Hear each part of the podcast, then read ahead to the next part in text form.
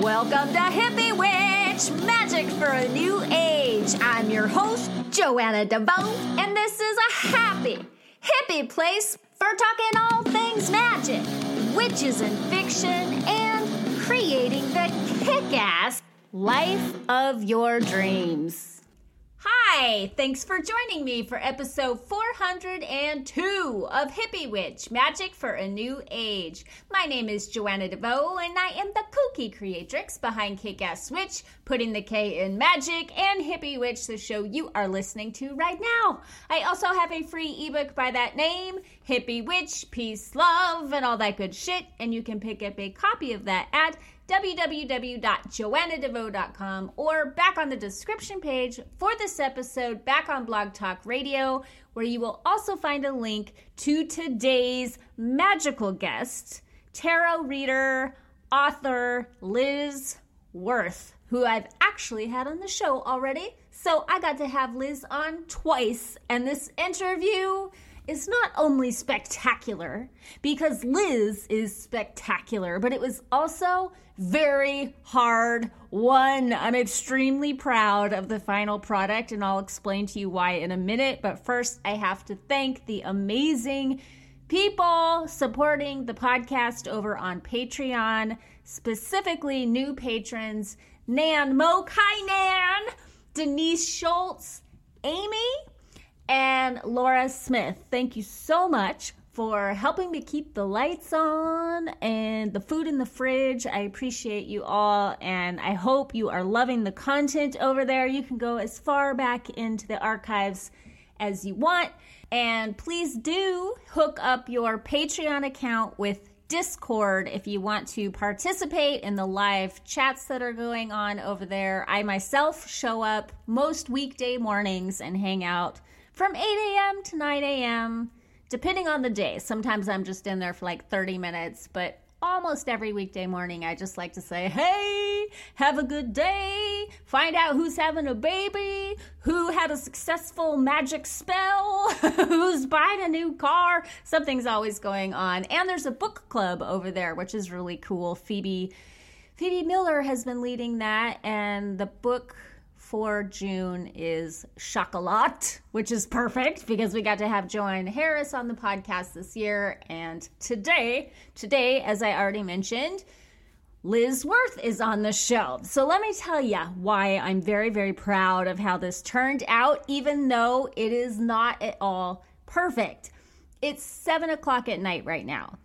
I have pushed through so much frustration to get to this point, and I'm not gonna stop. I'm gonna keep going. and I'm gonna get this thing live before I go to bed tonight, which is not optimal. It's not, if you have a podcast, FYI, you wanna post in the morning, maybe in the afternoon, but definitely not at night. It, it's it's not it's not good for the algorithms, but whatever, whatever. It, now it's just a matter of seeing this thing through to the end because it has been an editing nightmare, which has nothing to do with Liz at all. But after we did the interview and I went to listen back, it sounded like we were standing in a windstorm. So have you ever tried to like shoot video on your camera on your phone in wind and you think you got some awesome footage and then you go to listen back and it's like it's like that. It was like that. It was like that. You're going to listen to this thing and you're going to be amazed. if you believe what I'm saying to you right now, I literally made maybe 800 cuts. I mean, every little pop and that I could, I cut, and sometimes that would be like eight times in the same sentence. And I don't know why the number eight is sticking out in my head, but it is for some reason. And and then some parts I had to just remove like whole sentences just because it was just it was a windstorm. It was a monstrous windstorm for no reason. It was an inexplicable, mysterious windstorm that we were not aware of as we were recording. So I think it turned out pretty great. Pretty great. That's how I feel about it.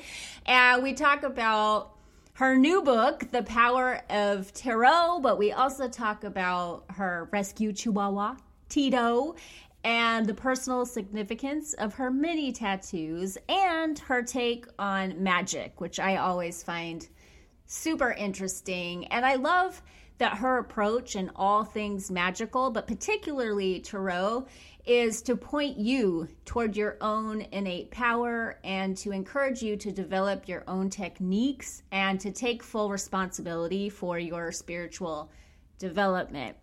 So, this is that. This is that. I, I was going to sit here and ramble all about the skunk. The skunk that woke me up this morning, my bedroom filled with skunk fumes, and that was my alarm this morning. I woke up with my eyes and throat burning, and the heavy stench of skunk butt in the air and like I said, it's seven o'clock right now. I went the the office I'm in right now recording this. I went to close the door between this office and my bedroom, and it still reeks in there. So I think it's safe to assume that the skunk like sprayed the wall behind my bed or something. So I might have to sleep on the couch tonight. So this whole day has been a challenge, but I made it. I'm still in a good mood and I get to share this kick ass interview with you right now. So I hope you enjoy it. Without any further ado, here she is, Liz Worth. Hi, Liz. Welcome back to Hippie Witch. Hey, thanks so much. I'm excited to be back. I'm excited to have you back and find out like what's changed since the last time I spoke with you here. Oh, I wasn't expecting that question. What has changed? well, did I did I imagine this? Am I confused? Were you thinking about moving to Los Angeles or did you move to Los Angeles and then you moved away? Because I was thinking, oh, I'm going to talk to Liz. We totally need to set up a lunch date. And yeah. I checked and I was like, wait a minute, she's in Toronto. Yeah, I'm still in Toronto. Uh, we haven't moved, but we still we still talk about it. You know, it's uh, my partner works in film, and so he is very interested in LA. Uh, so it's it's always this option that's on the table. But obviously, we haven't made any moves or any decisions yet. We're still in Toronto, but we did get a dog. So that's our news. You had a fur yeah. baby. You got a fur baby. Exactly. We got a little baby. what kind of dog did you get? It's a Chihuahua. He's really cute. So you, to me, you look like you give me a little bit of Joan Jett vibes. You have this whole badass thing, so I thought you were going to be like, we got a Rottweiler or a pit bull. You're like, we got a Chihuahua. yeah, I love. I mean, I love all kinds of animals, but I love little dogs. He just came into our life kind of randomly, and we wanted a dog, so the timing just worked out really, really well. But yeah, he just kind of magically appeared one day. If you ever move to LA, he will be very happy because we have dog culture here. You probably do in Toronto too. Dog culture's everywhere, but we have some good parks. Totally. I think LA weather is more my dog's speed. He hates wind. He hates rain. He's not into the winter. Well, he's all. a Mexican. You're up in Canada.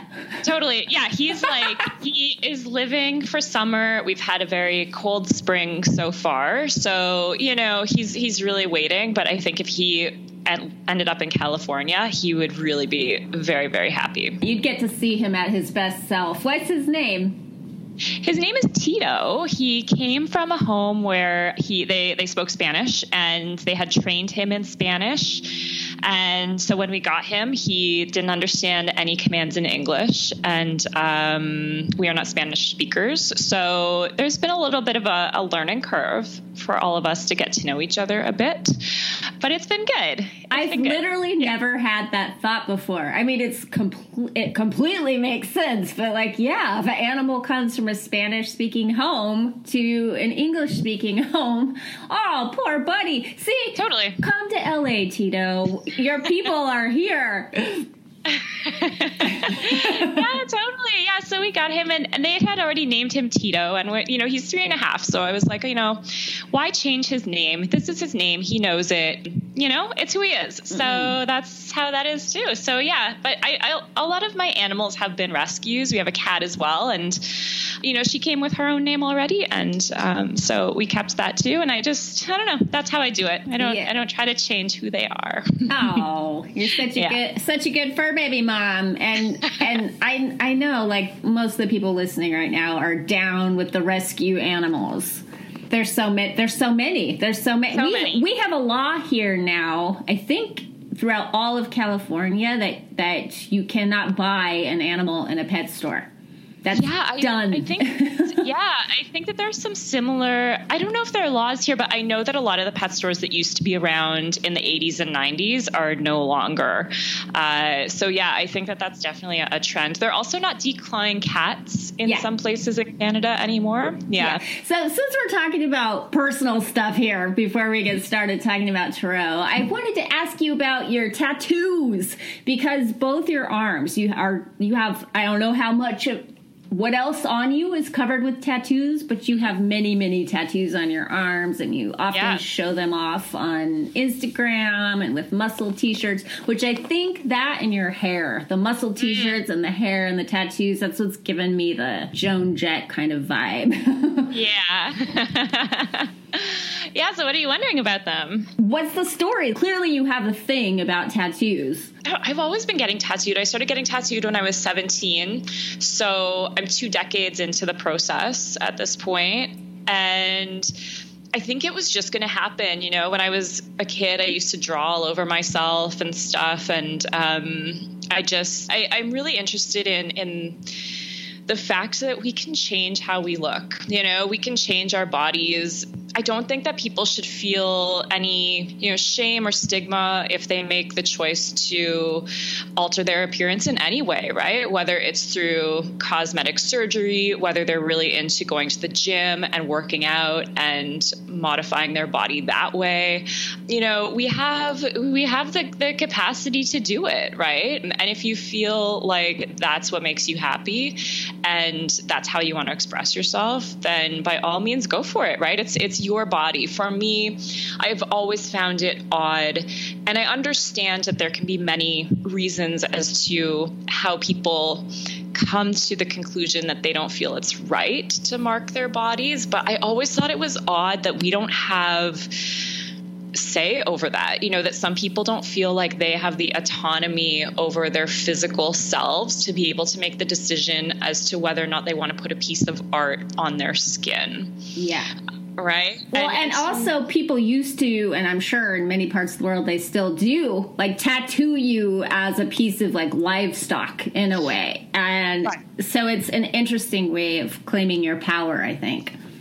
And, and that's totally what what part of it is for me. You know, it, it's it's that I think tattoos can be an act of of personal reclamation if you want them to be, but at the same time, I don't think that they have to be a political act either. You know, I think it's totally fine to get tattoos if you just like the aesthetic. Go for it, right? Um, get tattoos for whatever reason you want to, as long as you want to.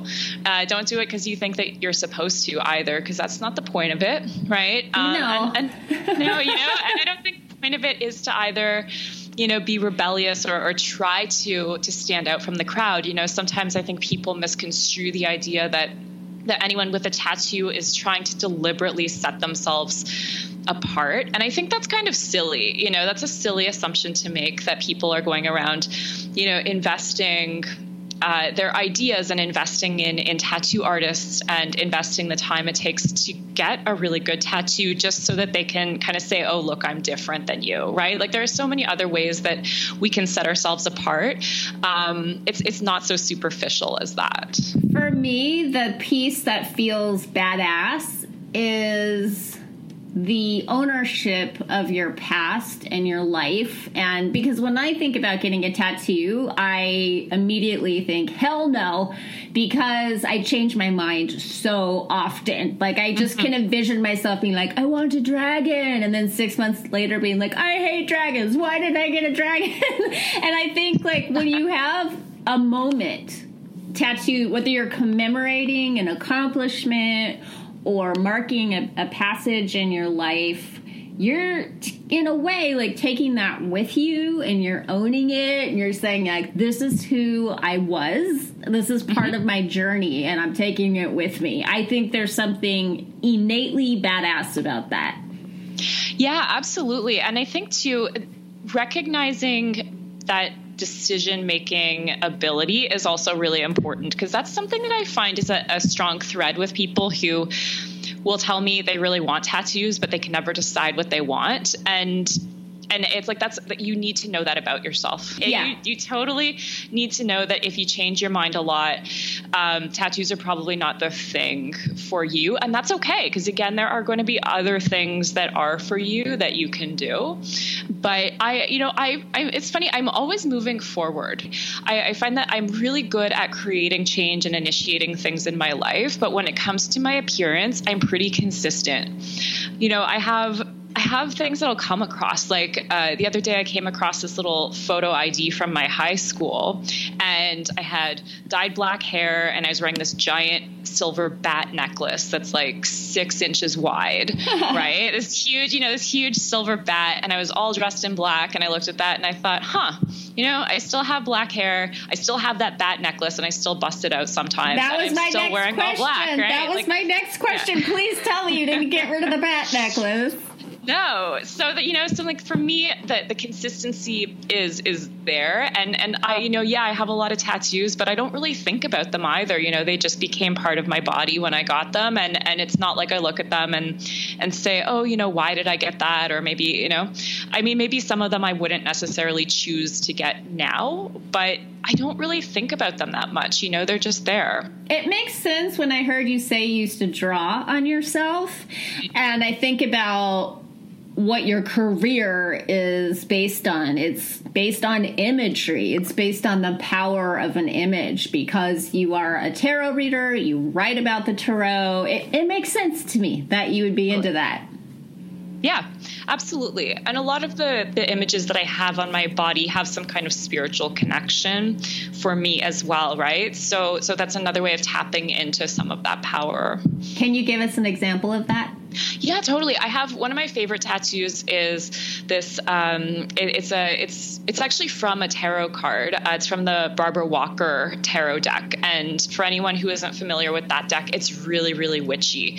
Um, It has a whole bunch of different goddesses in it, and um, there's one image that she put in there of this uh, this witch who's who's basically performing a spell in a Stonehenge type structure. And I've been obsessed with Stonehenge since I was a kid, right? I always wanted to go to Stonehenge. I've been a couple times in my life. That was a, a lifelong dream for me from when I was eight years old, right? So when I saw this image, I was like, oh, this is this is what I want to be. You know, this uh, you know this powerful woman in the center of Stonehenge. So um, so that's you know that's a tattoo that when I look at that, it's like it connects me to my past, right? It connects me to some you know some nostalgia from my childhood and and the you know the mythology that really inspired me at the time. But it's still really relevant to who I am now as well, and it reminds me of how I've you know I've shaped myself over the years too through my own interests. I can't remember if I asked you this last time. Do you consider yourself a witch? I can't remember if we talked about this either. I, you know, um, I think for all intents and purposes, I do. Sometimes I'm not always 100% sure about the word witch, but I'm not against it. You know, I just, I just sometimes have this hesitation where I think, is that the right word for me? And I think it's the right word in the way that it allows us to understand each other, right? When we say witch, right? That, that you know, there's there's an implication of being empowered through uh, through perhaps magical practices, through through different types of spiritual practices than what we might see in the mainstream. And I certainly do a lot of magic in my life, and and have for a very very long time. Um, you know, that's a big part of my my spiritual practice, and I do a lot of personal rituals for myself just to stay aligned with some of the rhythms that we move through month after month and year after year with the change in seasons and the cycles of the moon.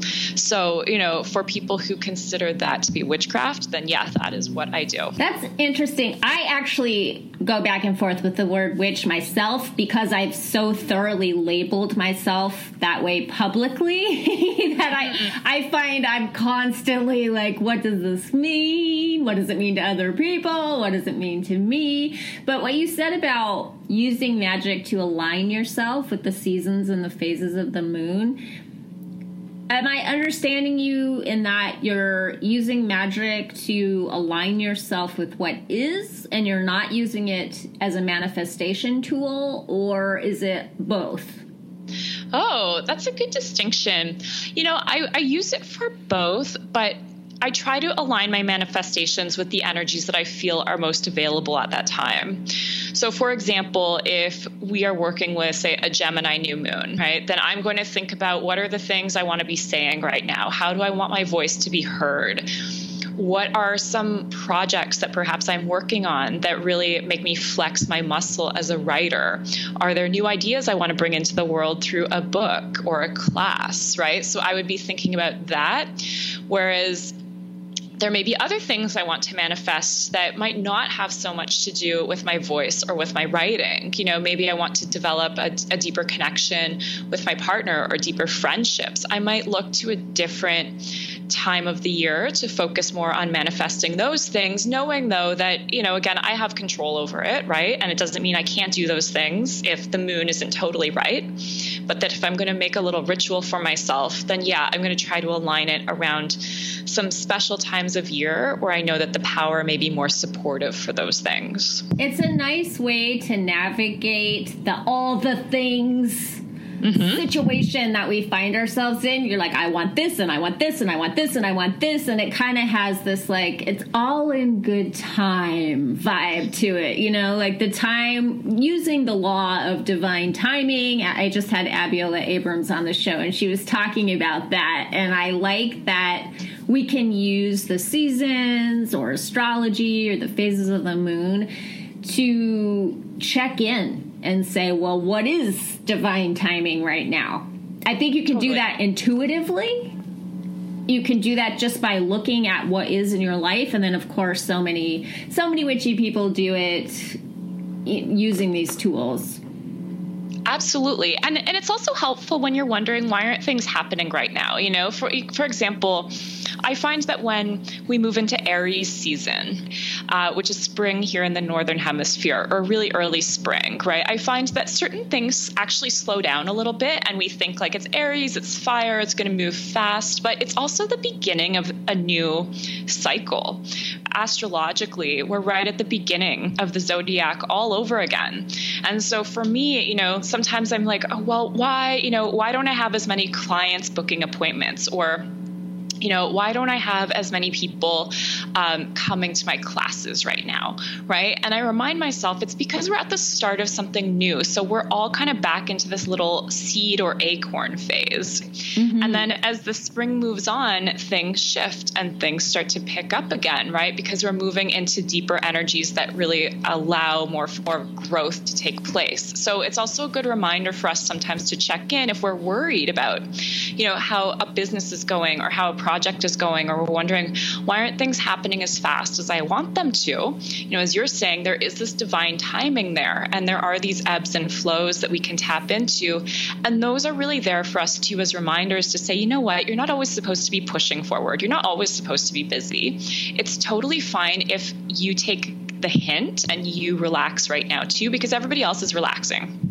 Yeah. Well, that's easier said than done when you run uh-huh. your own business and you have to totally. pay your bills. You can't be like, I'm taking it easy in May. It takes a special, I would say, a spiritual maturity to not freak out and to realize that there's actually creative energy in pulling back that you can get into a more receptive space for example and that that is creative too. I'm not i'm not arguing with you. I'm just i'm just adding i'm adding Absolutely. some ideas. I totally i totally agree. Yeah and and i just say this again just to you know to sometimes be mindful of that again that timing right? That that there will be times for busyness and there will be times for for shifting gears or or pulling back. And and it doesn't mean you don't have to do anything at all but just think about what kind of perspective can i bring to this right now right? Or how can i use this time instead of yeah instead of like you said you know freaking out yeah. yeah so also just being more proactive about again how are we aligning with these energies to to the best of our ability so that we're working with what's available to support us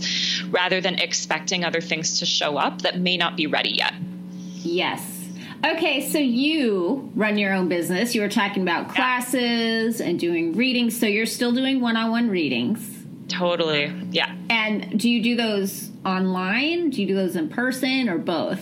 I do both. Yeah, I do both. I uh, I have a space here in Toronto where people can come to see me in person, but uh, you know I, I, always tell people like don't feel like you have to do readings in person. Sometimes people will ask and i don't know if you you get this from from people in in anything uh, that you do but sometimes people say is the energy better you know if we're in person or if i you know if i get a reading face to face versus getting a reading online over skype or something? And i always tell people no if that has nothing to do with the ability to connect right? Because so much of it is about the communication that happens between two people. It has nothing to do with the technology. We should be taking advantage of this technology that we have that allows us to have readings from people all around the world. You know, you're not limited just to to working with someone within your city.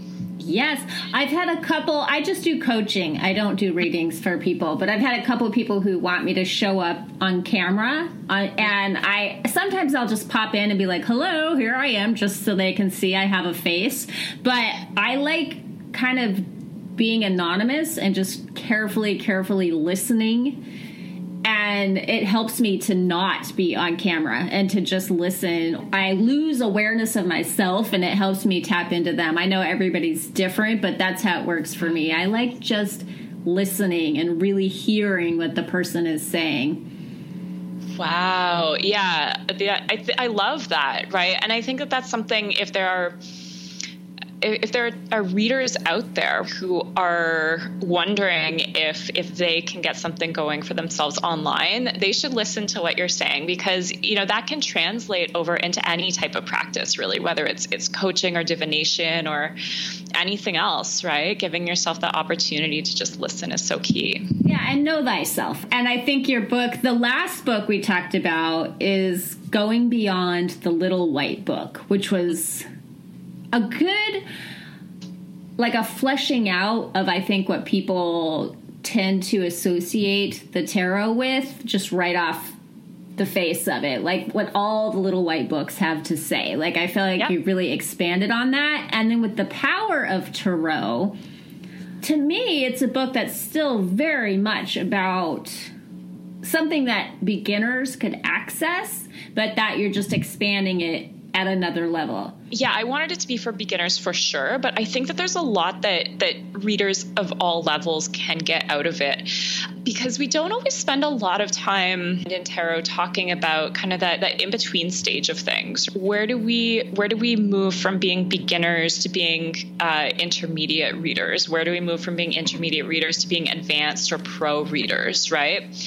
and and sometimes there you know we can be in the beginner stage with tarot for years and and so there isn't necessarily a, a, way to always fast track our our skills or our knowledge. And so this book really came about because there, I noticed for me, you know, when I when I would teach my tarot classes, that there were a lot of questions that would come from from people who had all ranges of experience. You know, some people would have just gotten their first tarot deck, and they would sometimes have the same questions that people who'd been using tarot for two or three years would have and, and so I really wanted to kind of have something that doesn't just talk about the card meanings, but that helps you think about tarot and helps you ask questions around developing your own belief systems, getting really clear in what you uh, what you think is out there when it comes to fate versus free will, and also talking about you know some of the main types of readings we tend to do with tarot, like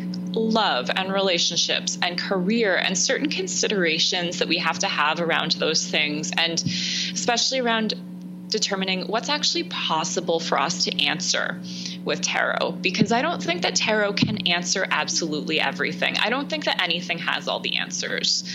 So so really allowing ourselves to get super clear about what tarot can and can't do, uh, I think is an important part of the process of learning tarot. It's not just about memorizing card meanings. It's not just about learning some tarot spreads and away you go, right? There's there's a thought process that you need in place, and you need to develop your own philosophies around it.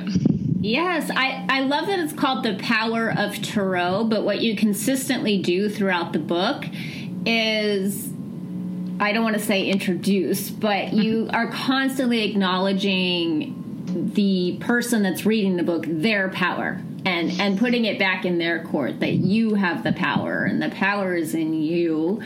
And you've really encouraged them to really go their own way yeah, absolutely. It's really important for me to get people thinking. That's my thing.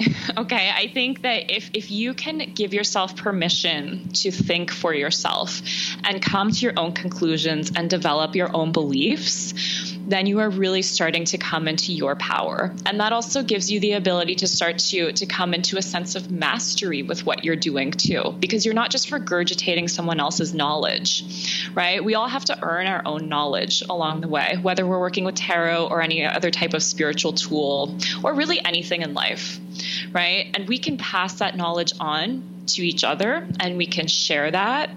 But it doesn't really mean anything until you make it yours. And the only way you can make it yours is to decide what it means for you and how you're going to use it. Yeah. I think the temptation for some people when they're new to hiring a tarot reader, not even reading for themselves, but actually hiring someone to read cards for them, is to or or a, a psychic or an astrologer. It's to give your power away, like just to collapse at the feet of the so-called expert and say, "Here, do this for me." and and I know that that you are hiring an expert for their expertise but i love that you keep putting the responsibility and the power back in the hands of the querent saying things like we are all experts in you know of our own realities Oh yeah. That's a big one for me. And I'm really glad that you brought that up because I'm I'm always so surprised when people come to me for readings and they expect me to know more about their their life than they do. And no one should ever know more about your own life than you do. Well, I don't even know why you'd want that. I don't understand that, but I, I know where it comes from. And it comes from these long held messages and misconceptions around tarot and and other types of intuitive readings as being some kind of pathway to omniscience right? Um, we look at people who do any type of psychic service and we assume that they have these godlike powers and they can see the past and the present and the future so clearly. And they're going to tell you exactly what happens to you. And and you know it makes me wonder sometimes, you know, didn't you book this appointment yourself, right? You chose to come here. You decided to hire a tarot reader, right? You made all of these choices to get here, but then you walk in and you sit down and you assume that you, there's nothing else for you to do. You're just going to find out what your future is. And from there, you don't have any other work going on. And it's like, this doesn't work like that, you know? Yep. I think a, a, great reader of any kind can help you get clear on what you already know. Yes, yes, absolutely. And and I think that's sometimes why people can get a little bit uncomfortable with readings as well because it really does put that responsi- responsibility back on them uh, where they have to say, okay, you know what?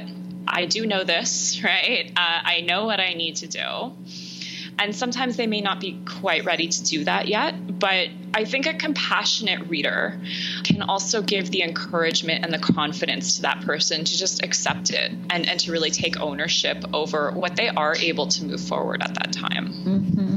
My favorite chapter is the la- I think it's the last chapter. You're talking mm-hmm. in the book about discernment, which was it's one of my favorite favorite words ever. Mm-hmm. And and you it starts in a very sassy way. You're saying like, you know, the key to being a good tarot reader is not it's not about intuition, it's not about psychic ability, it's not about technique or your super creative inter- interpretations. It's truly about discernment. And I was wondering if you could expand on that a little bit.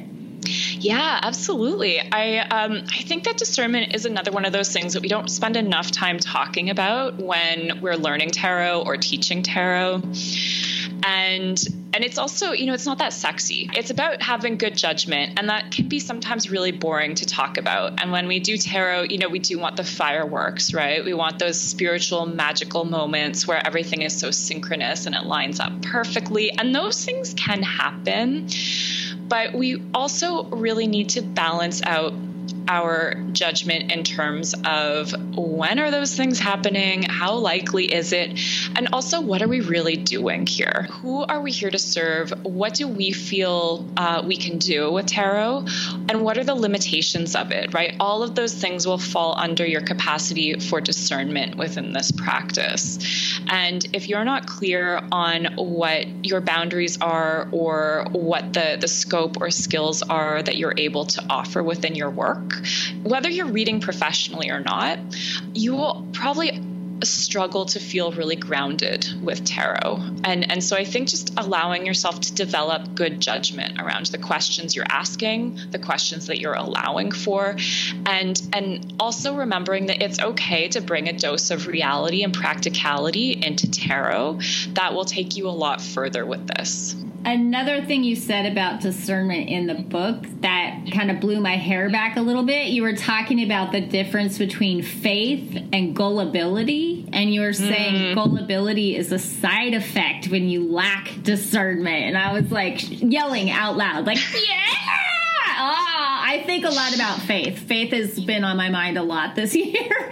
And I also am a person who does not like, I don't like to ever be gullible or come off as being gullible. It's like a, a, sensitive spot. I've been called gullible in the past. So when I read that bit of the book, I was like, oh, this is really good. oh, yeah. And I mean, I think, again, that's so important, you know, for people who are also seeking readings, right? But people who are giving readings too, you know, whether you're doing this in a professional capacity or you're reading for friends or anything like that, being mindful that sometimes people will come for readings and they will expect to believe everything a reader tells them. And that's, you know, yes, there's responsibility in that, but it doesn't it doesn't mean that we should encourage people to believe that. Yeah. Right. Um, so knowing that people could be taking you very, very seriously means you should take tarot very seriously, but it also means that it's totally fine to admit that, hey, tarot is not infallible. Tarot readers can be wrong. A reading may not be the be all end all answer for you and and to really again allow people to be grounded and practical and to do a little check-in with reality. I think that that way readings actually become very powerful because again it allows people to uh, to really get clear about what is making sense for them in that moment and what is their intuition telling them about a situation too. If something sounds too good to be true you know if a, if a tarot reader is out there telling you that you're going to win the lottery within a week and you're going to marry the person of your dreams within two weeks, and all of a sudden everything is going to fall together perfectly, and you don't play the lottery and you're not looking to fall in love right now, right? Then you may think to yourself, I don't know if that sounds like me. Yeah. And that is totally fine. It's totally fine to to determine what sounds like it is uh, making the most sense to you. Do you have any tips for how querents can compose themselves to to get the most out of a reading that they're paying for? or do you help do yeah. you help your querents with that at all? Totally. I mean, I think I think that you know readers can can be very hopefully hopefully when you are seeking out a reading, you're taking some time. If you're going to be a client, you're taking some time to actually research the person that you're booking a reading with. I think one of the biggest mistakes that customers make in this industry is that they assume that all tarot readings are the same and all tarot readers operate in the same way. And they don't. Everyone has their own style, everyone has their own approach. Some people do very predictive readings, some people do sell themselves as psychics, others may see themselves more as spiritual counselors.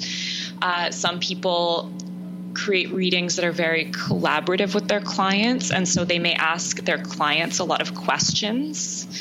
Uh, in order to do that, so that they can really put their clients within that capacity to be empowered. You know, all of those things are going to be really, really important in determining what kind of experience you're going to have with a tarot reader.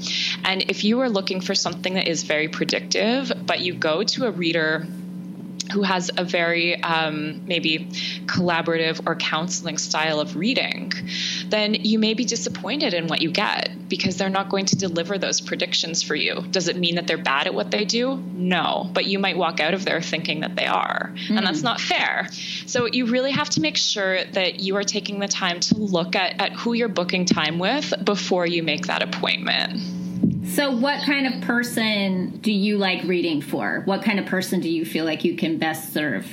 Yeah, a lot of people who come to me for readings are people who who who like to be creative in their lives, and that doesn't necessarily mean that they're working as artists or creative people, but that they have um, some degree of creativity in how they approach their life. They they like to make their own decisions. They like to have plans. They set goals. They're ambitious. They're trying to get from one place to another, or they're realizing that they're stuck in some kind of rut and they're ready to figure out what their next steps are to get out of that rut. What do you find you've been able to help people with or provide through Tarot? Uh, I think you know I think that tarot can help with so many things, and and it's funny. I'm I'm pretty open as to the range of questions that I will take with tarot when people come to sit down and for a reading with me. You know, I've helped. Um, you know, one of my one of my most unexpected tarot questions came when I uh, was reading tarot at a store that I worked in for a couple years as their resident reader, and a woman sat down in front of me and she said that she had bought a car. It was a lemon, she said, and she had taken it to, I think, a few mechanics already. No one could figure out what was wrong with it. The insurance wasn't coming through on it. So she needed to figure something out so you know so she was like i just need to know what to do. I don't really want to spend more money on it but i think i'll have to. What should i do? Right? And so we did a reading on that you know and it, was actually really helpful for her. Um, it did tell her things that she was already kind of expecting to hear but it, it gave her confirmation around the direction to go in. So great. So we can come and we can talk about your car troubles right? Uh, if you just need some practical advice that's totally cool with me.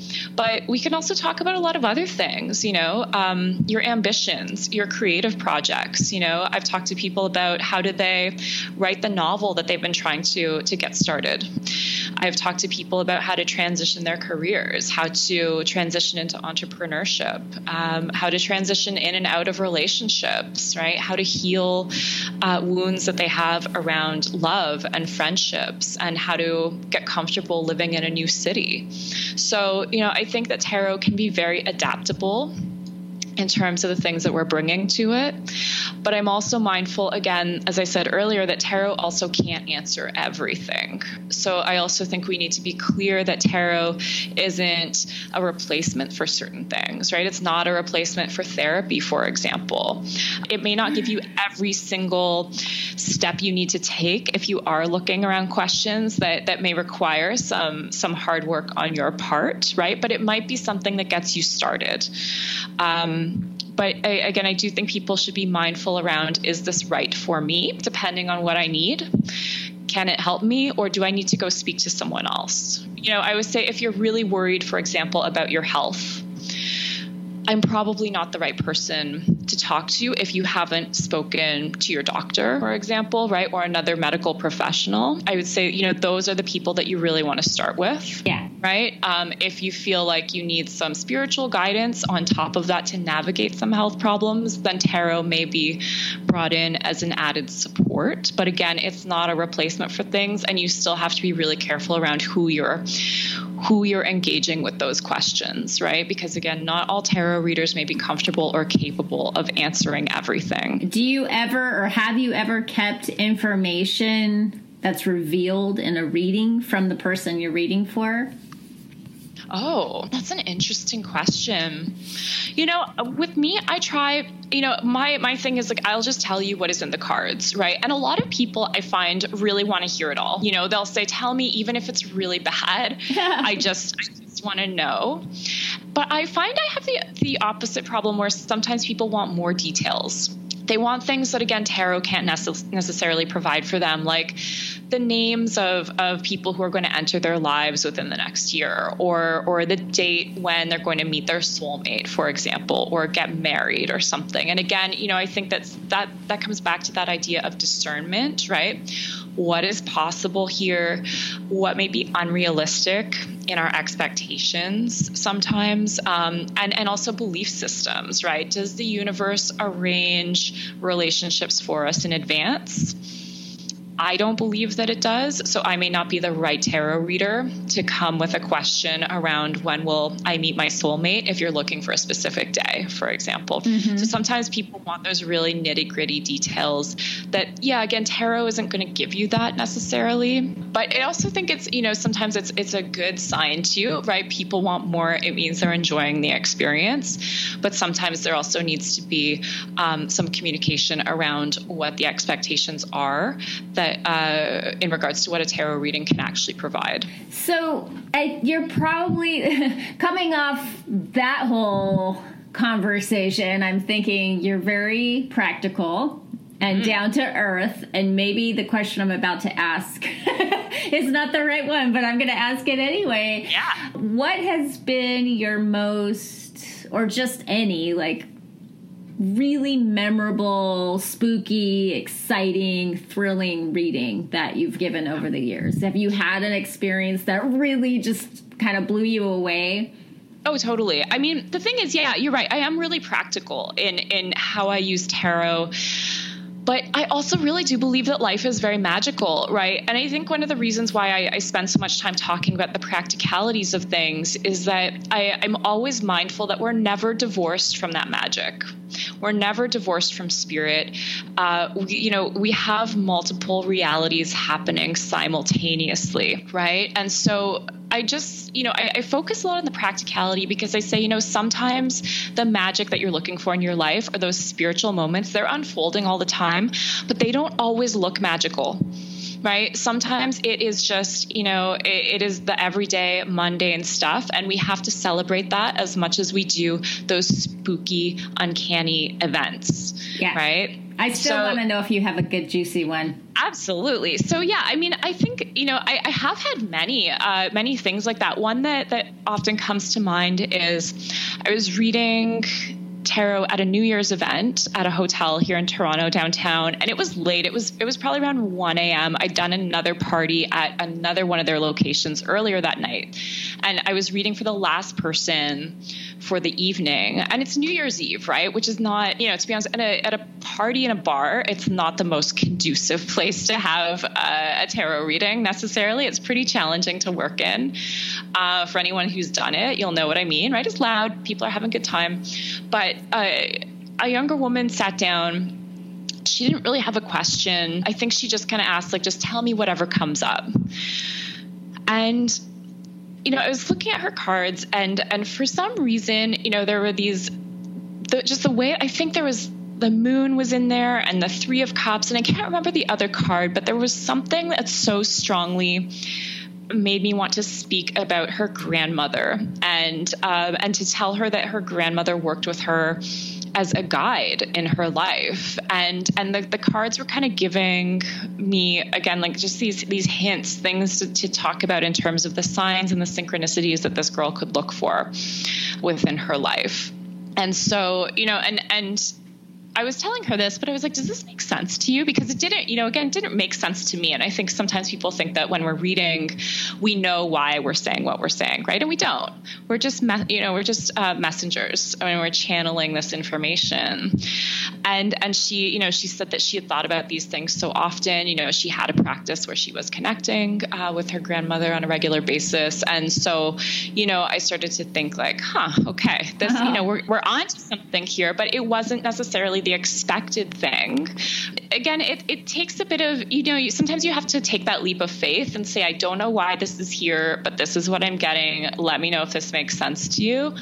And sometimes you just have to kind of trust that that instinctive level. But I find that again, those are the the moments that tend to be the anomalies in tarot, right? So everyone wants those magical readings, but it's not always what you're going to get. But it doesn't mean that tarot isn't working for you just because it's not always always super magical. Well, thank you for indulging that question. I actually I want to ask you a couple things about being a reader specifically for people who are looking to get into that career or who are in that career.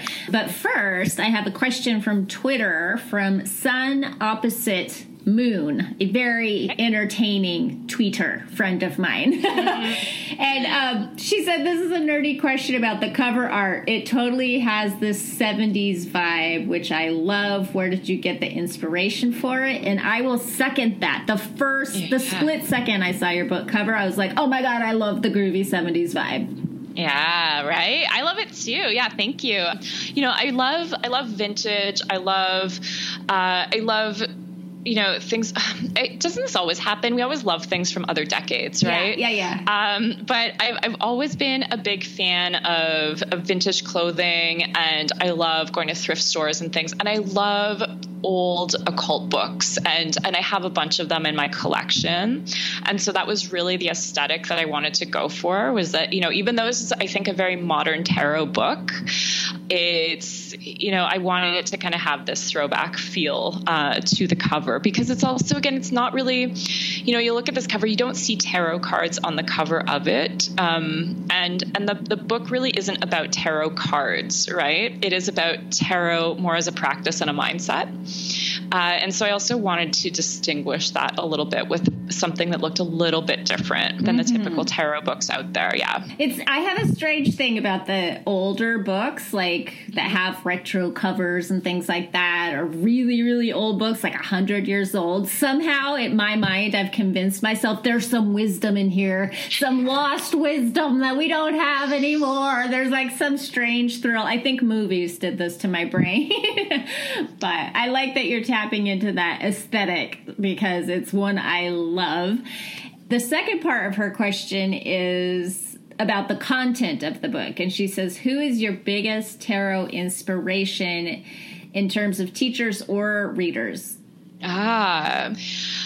Oh my gosh, it would be hard to pick just one. I think my, you know, with everything I do, I always have really disparate influences, um, and people, you know, from all walks of life can kind of come into any practice that I have, whether it's tarot or writing poetry or anything else you know, one one person who's a teacher and a tarot reader uh, is Camelia Elias from Europe, and, and, she teaches a lot of tarot de Marseille. She teaches also Lenormand and uh, and playing card reading, and you know, and, and some techniques I think that are, are perhaps not as as common or as popular in North America, um, or that haven't been as popular over the last few decades, but are, are seeing a bit of a resurgence. And her, you know, her style of teaching teaching and the way she writes about tarot and the way she writes about divination is really powerful because it does have a, a sense of practicality to it, but it's also very poetic. And um, she, you know, there's there's a something really inspiring to her delivery because she does make you think, right? Which is is is also what what I like. You know, I like it when people make us think. I like it when they shake us up a little bit and they're not just handing us these pat answers and saying this is how it is, this is what you should do. So so she's certainly one. But when I was, you know, when I was starting to learn tarot I, I really liked a book by uh, Joan Bunning, which I think was just called Learning the Tarot. And that was kind of my go to guidebook for a long time. I was also really into Angeles Arrien, who wrote the Tarot Handbook.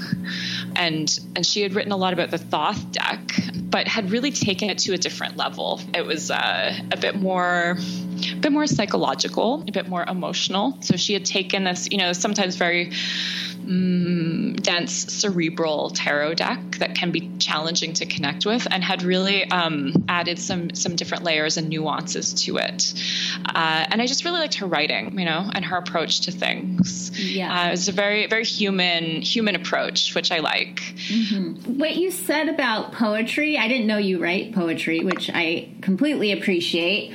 But also, I just made the connection in my head between tarot and poetry. It's visual poetry. And when I think about like a poetry class and how people will argue until they're blue in the face about what something means, like uh-huh. that's like at the heart of every poetry cra- class is like, what does this mean? And, and other people coming up with completely different interpretations than you might come up with. It's so tarot. It's so it's very tarot.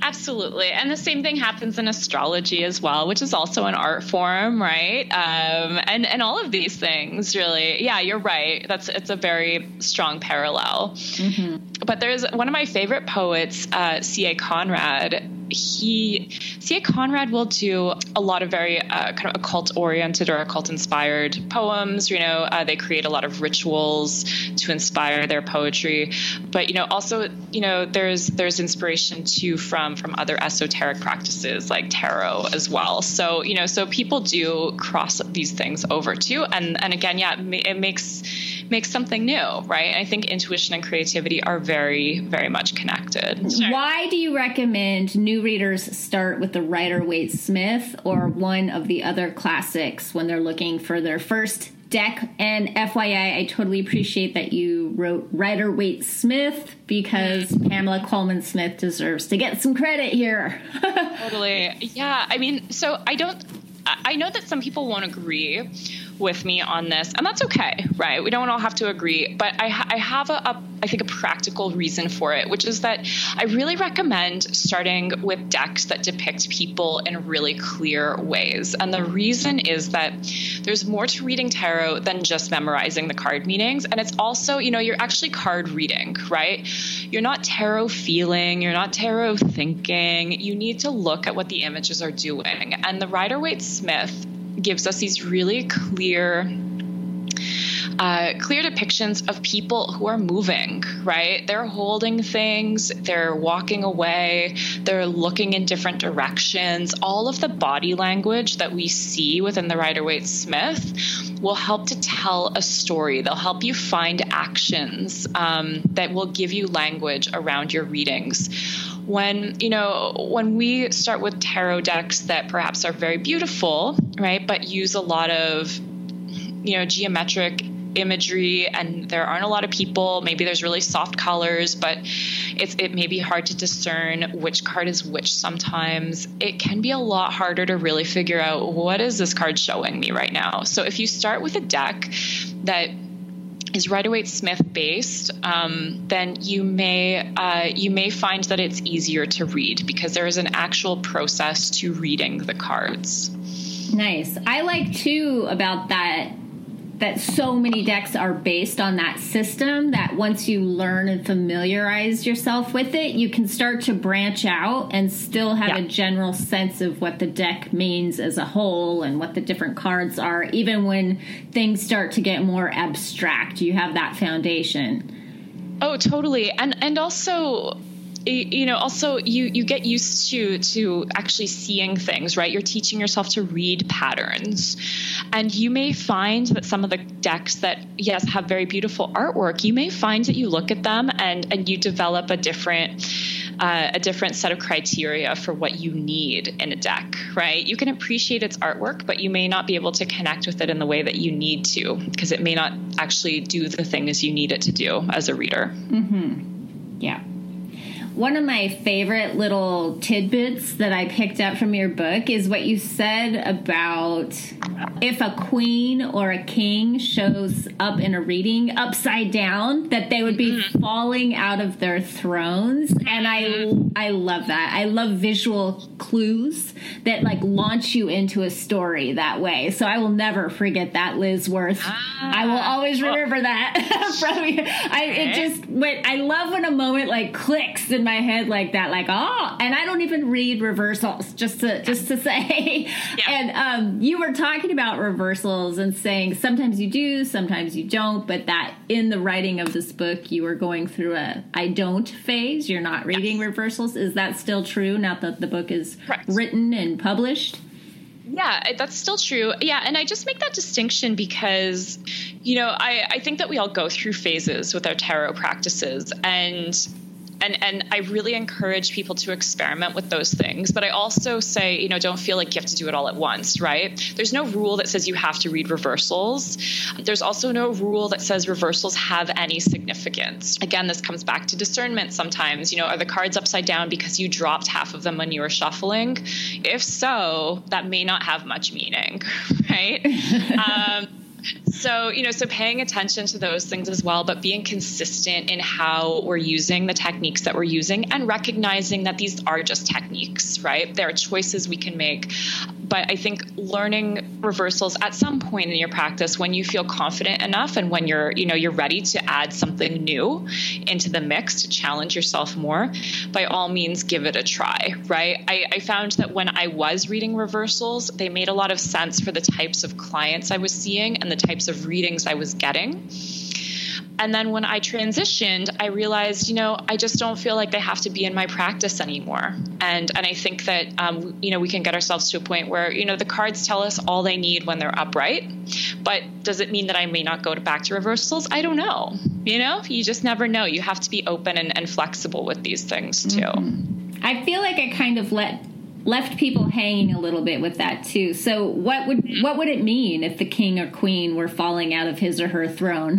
yeah, well, I mean, this brings us back a bit to to you know why why do we use cards with people, right? Or why are Rider Waite Smith style decks decent to start with, right? And and again, we see these really clear depictions of people in various stages of work, emotions and and power right? With all of those court cards we see people who are in thrones in our court cards right? And and again not all tarot decks have those images. It really depends on the artist's rendering of these things. And so it can be helpful to start with Rider-Waite-Smith just to get a sense of of what is all this working from.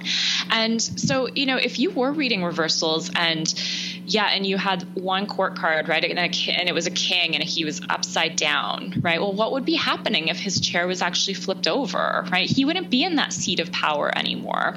So, depending on what you were reading on that, that may be a very telling message to pick up on. But if you had, uh, you know, a tarot deck that perhaps had uh, had a king depicted as, I don't know, a planet or something instead, you know, we can do all kinds of things with our tarot artwork, but would that give you the same kind of message, maybe not.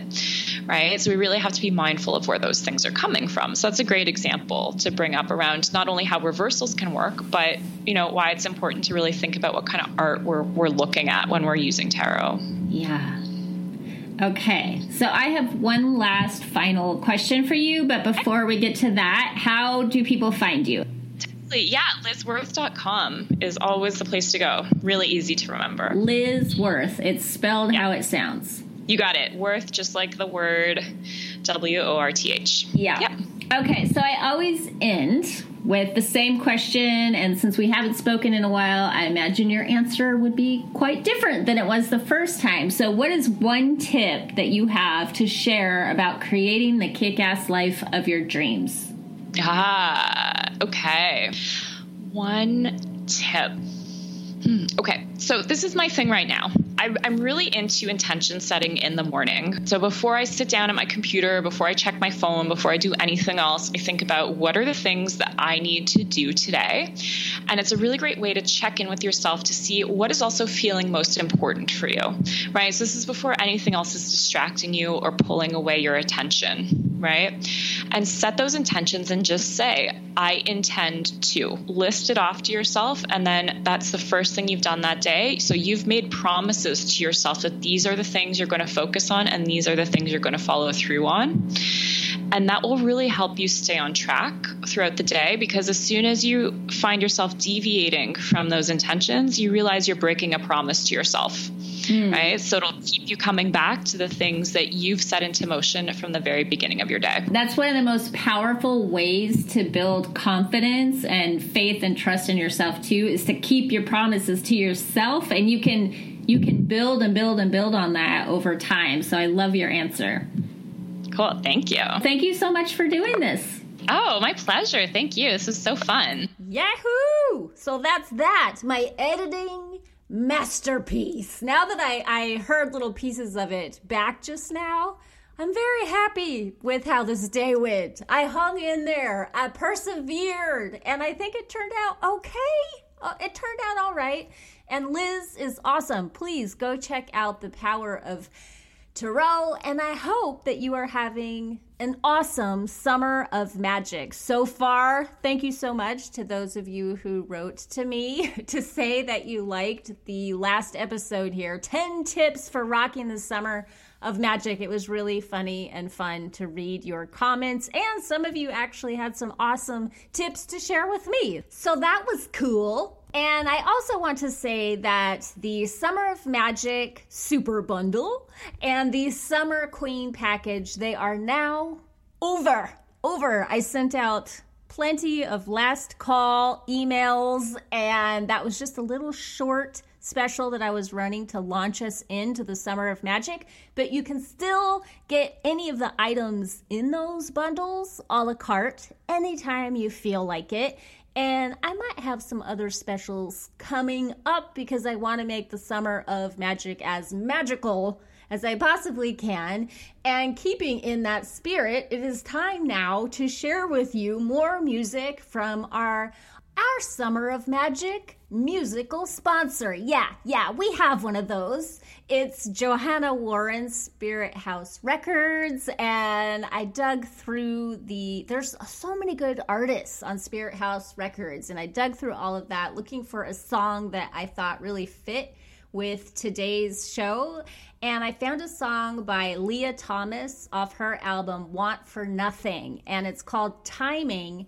And the chorus repeats Timing is everything, which I thought was so perfect. It really echoes what Liz was saying here about timing her magic.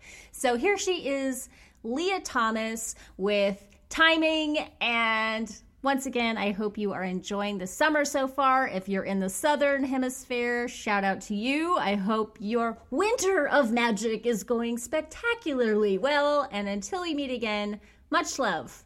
Peace.